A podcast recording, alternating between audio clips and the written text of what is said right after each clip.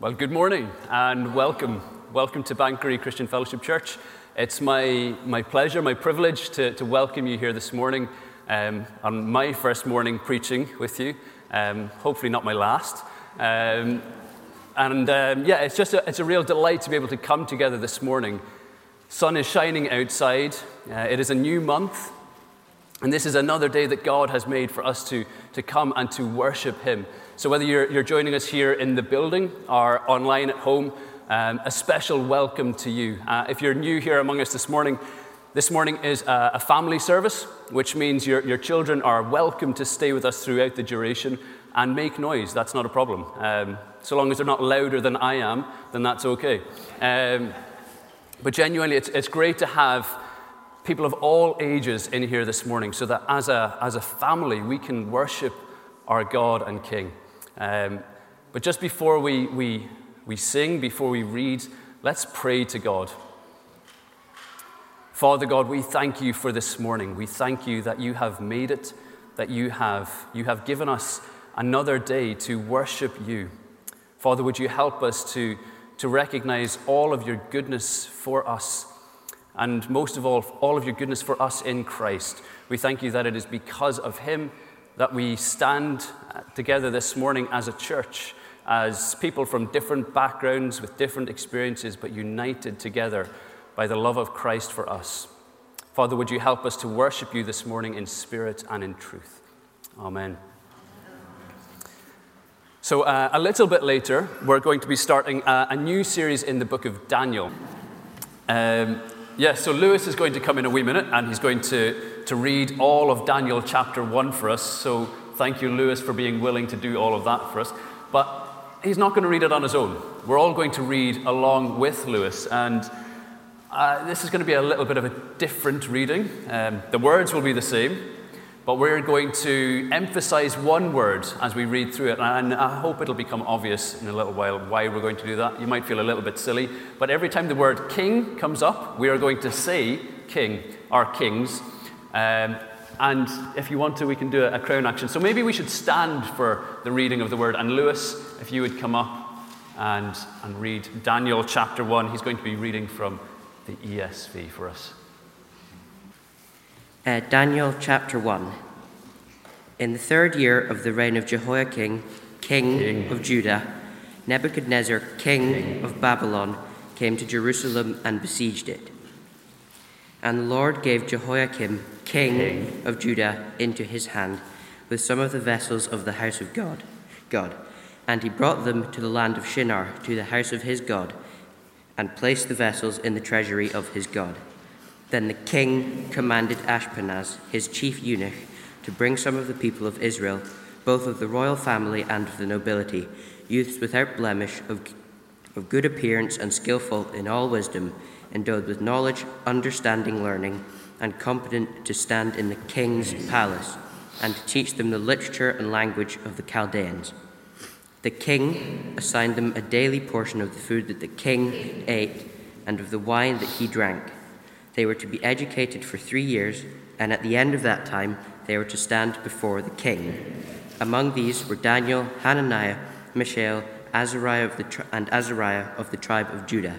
And the chief of the eunuchs gave them names. Daniel he called Belteshazzar, Hananiah he called Shadrach, Mishael he called Meshach, and Azariah he called Abednego. But Daniel resolved that he would not defile himself with the king's food or with the wine that he drank. Therefore, he asked the chief of the eunuchs to allow him not to defile himself. And God gave Daniel favor and compassion in the sight of the chief of the eunuchs.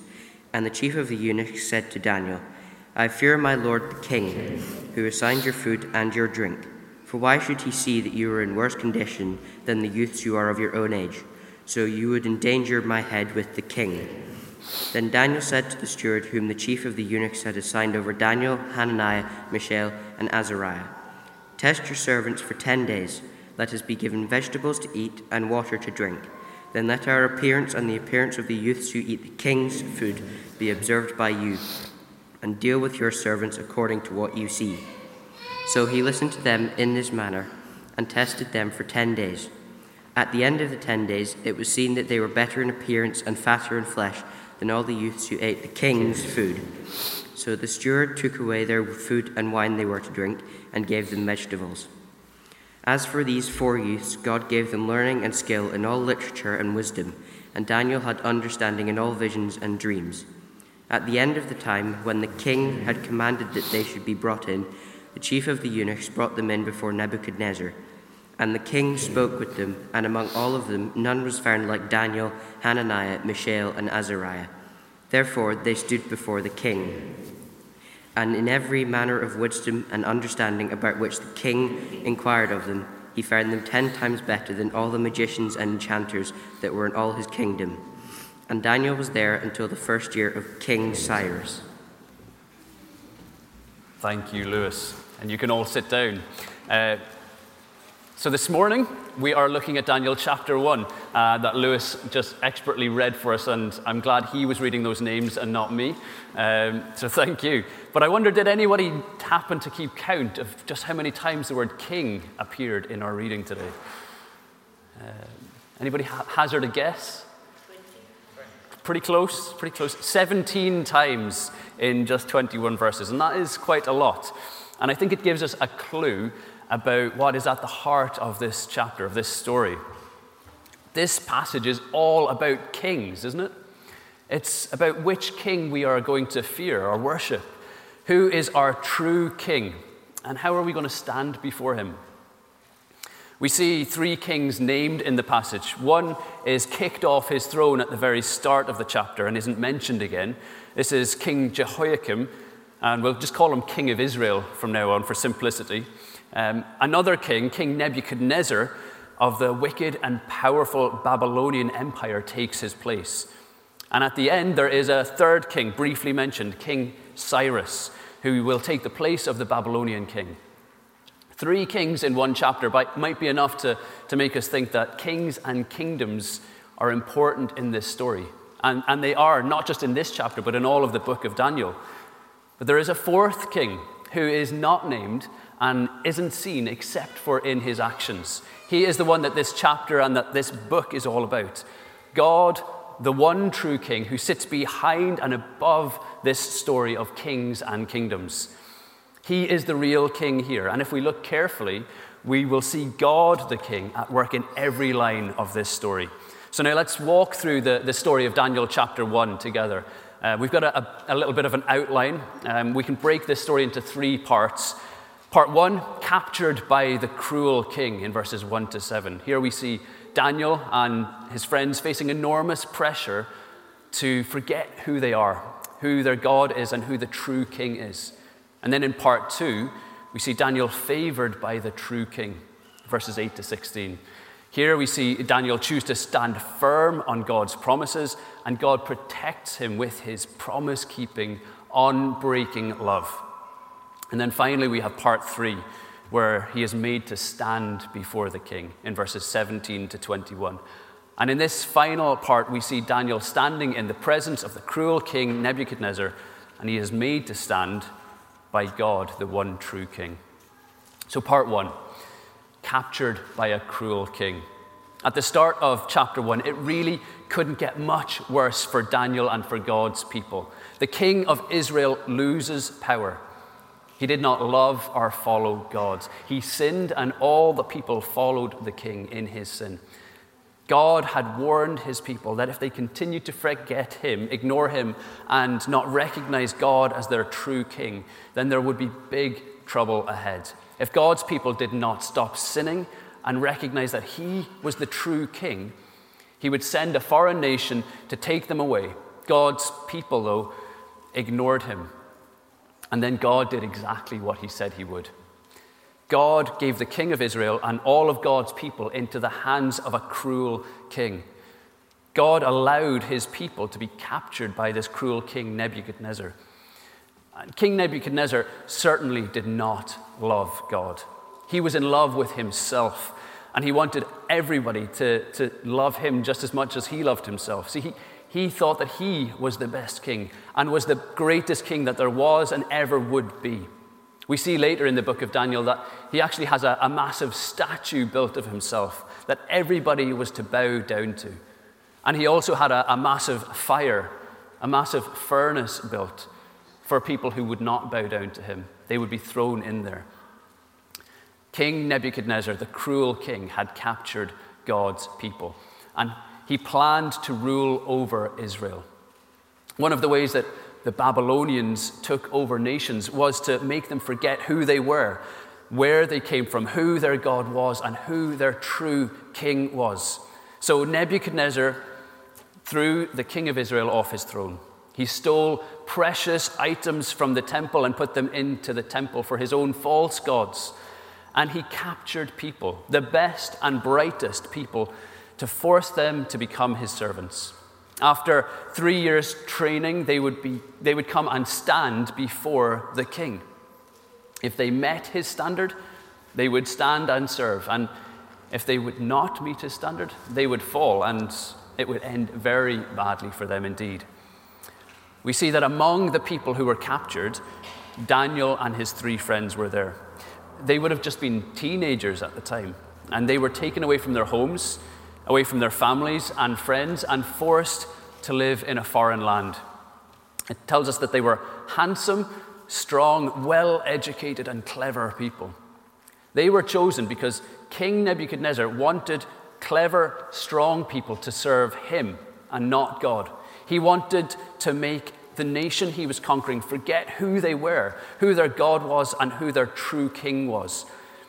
So he would squeeze them into his mold, make them fit into his kingdom, and he would put them under huge pressure to sound like Babylonians, to eat like Babylonians, to look like Babylonians, to worship and serve him like model Babylonian citizens. And if they didn't, they would die. What would Daniel do when faced with such enormous pressure? Would he forget who he was? one of God's people? Would he forget that God was God? Would he forget that God was the one true king and serve King Nebuchadnezzar instead? Did he really have any choice? You know, we might not face the same pressure as Daniel did, but we do live in a world that wants us to forget about who we are. We are people made in God's image. We live in a world, though, that wants us to forget that God even exists. The world we live in certainly doesn't want us to take God seriously enough to call him our king. Whether we're at school, watching TV, or online, we get messages again and again and again that try to squeeze us into a mold that would just bend us out of shape, make us forget who we are and who God is. There's a verse in, in the Bible in Romans chapter 12 and verse 2 that speaks against this. It speaks to us as Christians, and one of the translations says, Do not let the world around you squeeze you into its own mold, but let God remold your minds from within. And what does this look like? Well, I have, I've got two boys, and they like to play with Play Doh. Um, and so I've been playing with their Play Doh this morning. I'm, I'm not quite as, as good at it as they are. Um, but I have made a, a, man. This is my, this is my Play Doh man. And, and this is the best I could do for a mold. But this is not the shape of a man. And, and we see, you know, if we put this man into this mold, what's going to happen? Well, he just gets bent out of shape. He takes the shape of the mold around him. And, and when he comes out, well, he really doesn't look anything like what he's supposed to look like. But you know, the good thing about Play Doh is that it can be remolded. If I had time and enough skill, which I don't, um, we could remake this man. We could make him the shape that he ought to be again. You know, the truth is that all of us are bent out of shape. We have all taken on the shape of the world around us. And the Bible calls this sin. But God is a master craftsman. He made us.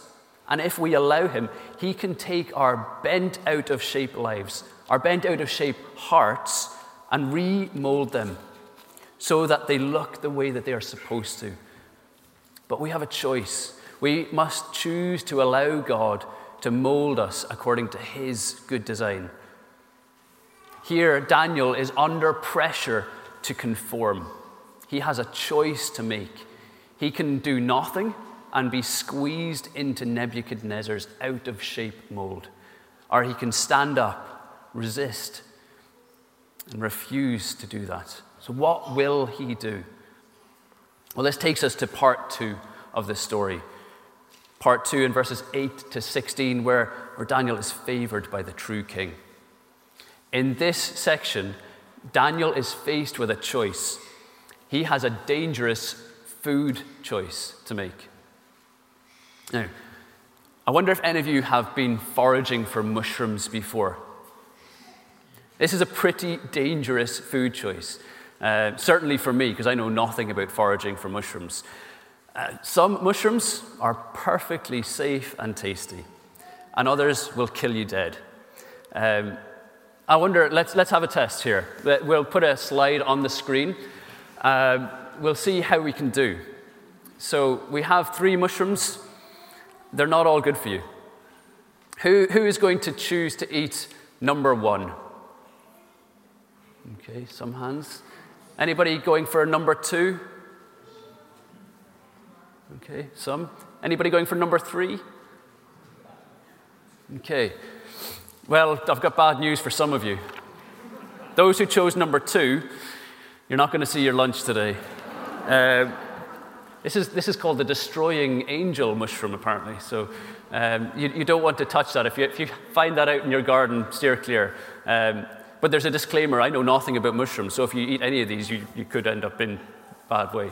Um, so don't, find, don't eat anything you find in your garden, is the rule. Um, but in a sense, the pressure that Daniel was under to fit into King Nebuchadnezzar's mold is captured in the story of his choice of food. The king assigned special food for Daniel to eat. Daniel knew, though, that he shouldn't eat it. It wasn't because the food was poisonous, I don't even think the food itself necessarily was forbidden by God, but the food, and, and the food itself wasn't really the problem. But what he ate would show who he was trusting to look after him. King Nebuchadnezzar wanted him to feel that he was dependent on him. Daniel could not be in the position that he depended on King Nebuchadnezzar more than he depended on God as king. So, even though Daniel wasn't faced with the choice of picking an edible mushroom from a poisonous one, the food choice he faced is equally deadly. If Daniel chose to eat the food from the king's table, it could have deadly consequences for his relationship with God. It would be like saying he didn't trust God as his king. But if he chooses not to eat what King Nebuchadnezzar serves up for him to eat, that would very likely make King Nebuchadnezzar mad. And a mad King Nebuchadnezzar liked to throw people into furnaces. So this is not an easy choice for Daniel.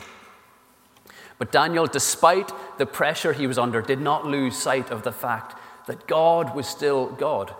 He was still the one true good king, even here and even now. Daniel trusted God and decided to follow him. But how did Daniel know that God was in control? that he was still king. It surely wasn't because of what he could see around him. I doubt it was because of what he felt. It was because he knew who God was from his word. He knew what God had promised. And specifically later on, we see the book of Jeremiah cropping up and Daniel's knowledge of God's promises in that.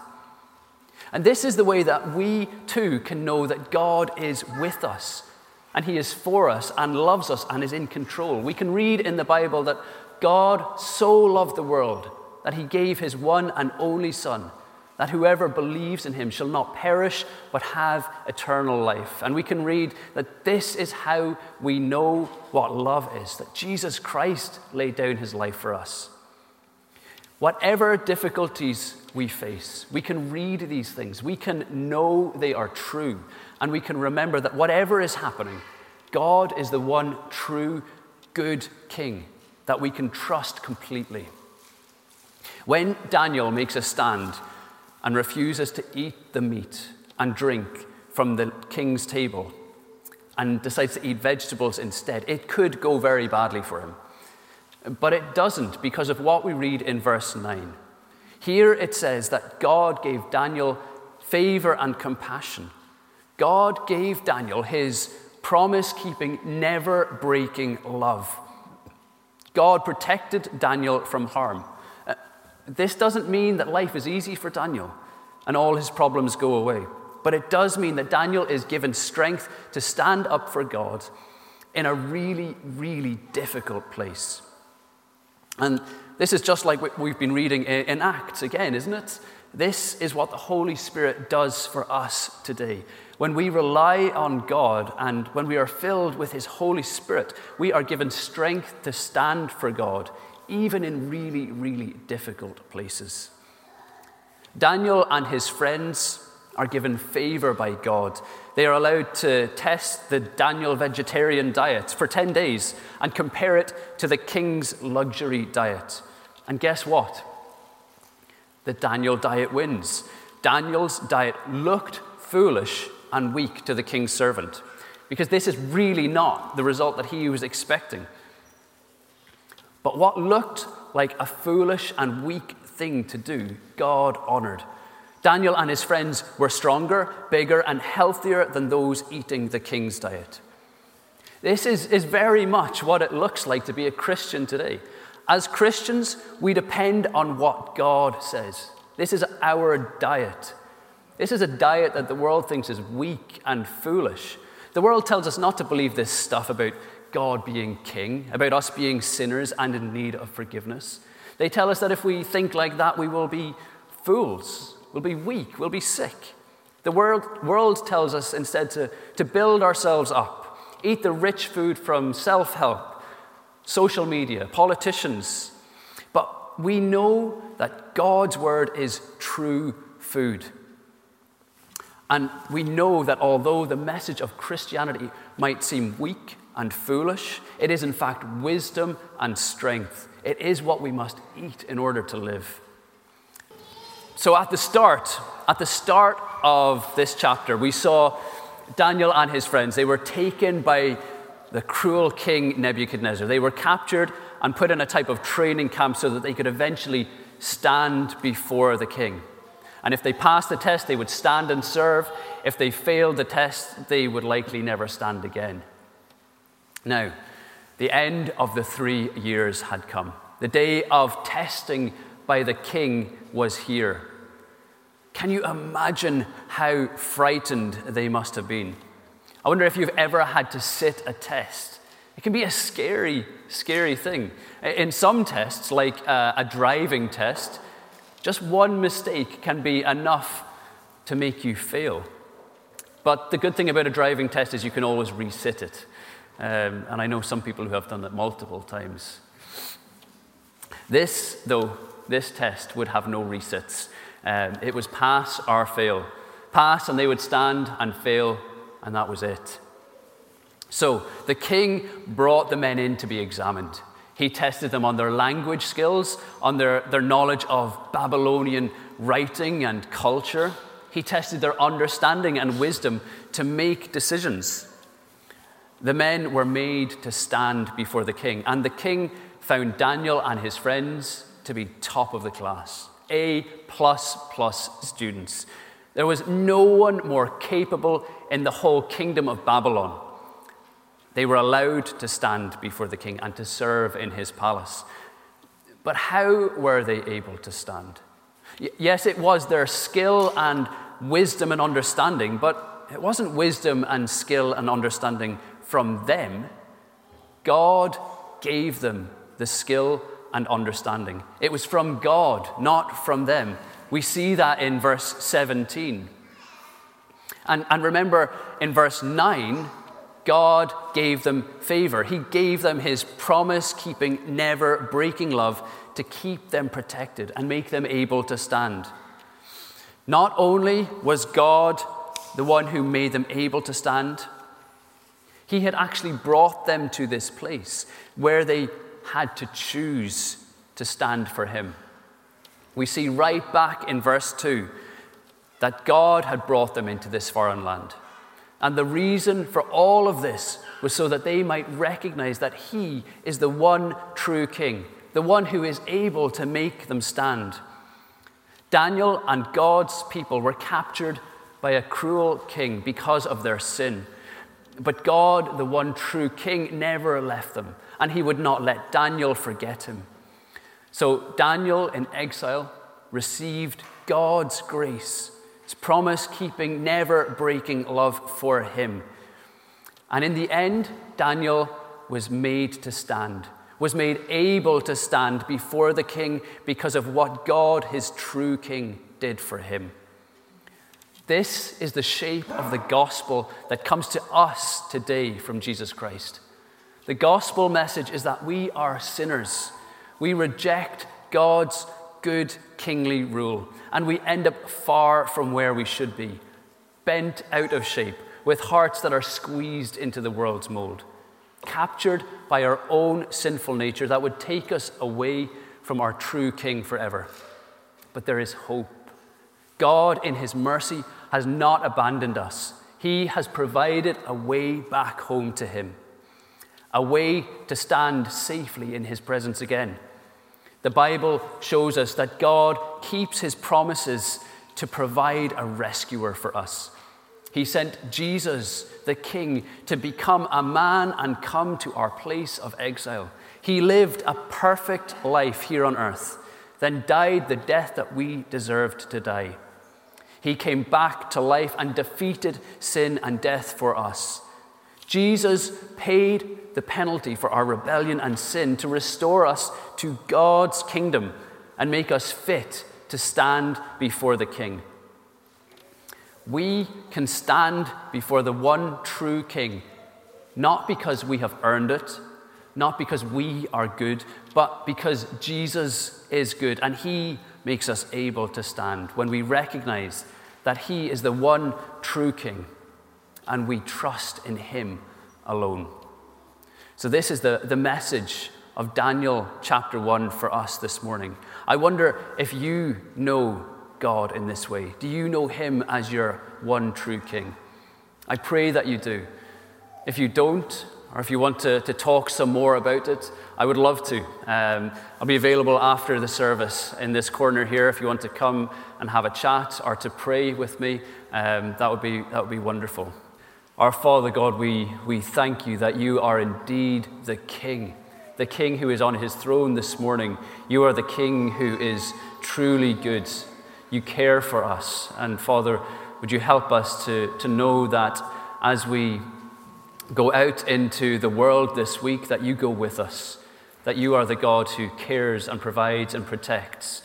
Lord, would you help us to know the great salvation that you have won for us through Christ Jesus? And would you pray, would you give us confidence in all that He has done for us this week? We pray these things in your holy and precious name. Amen.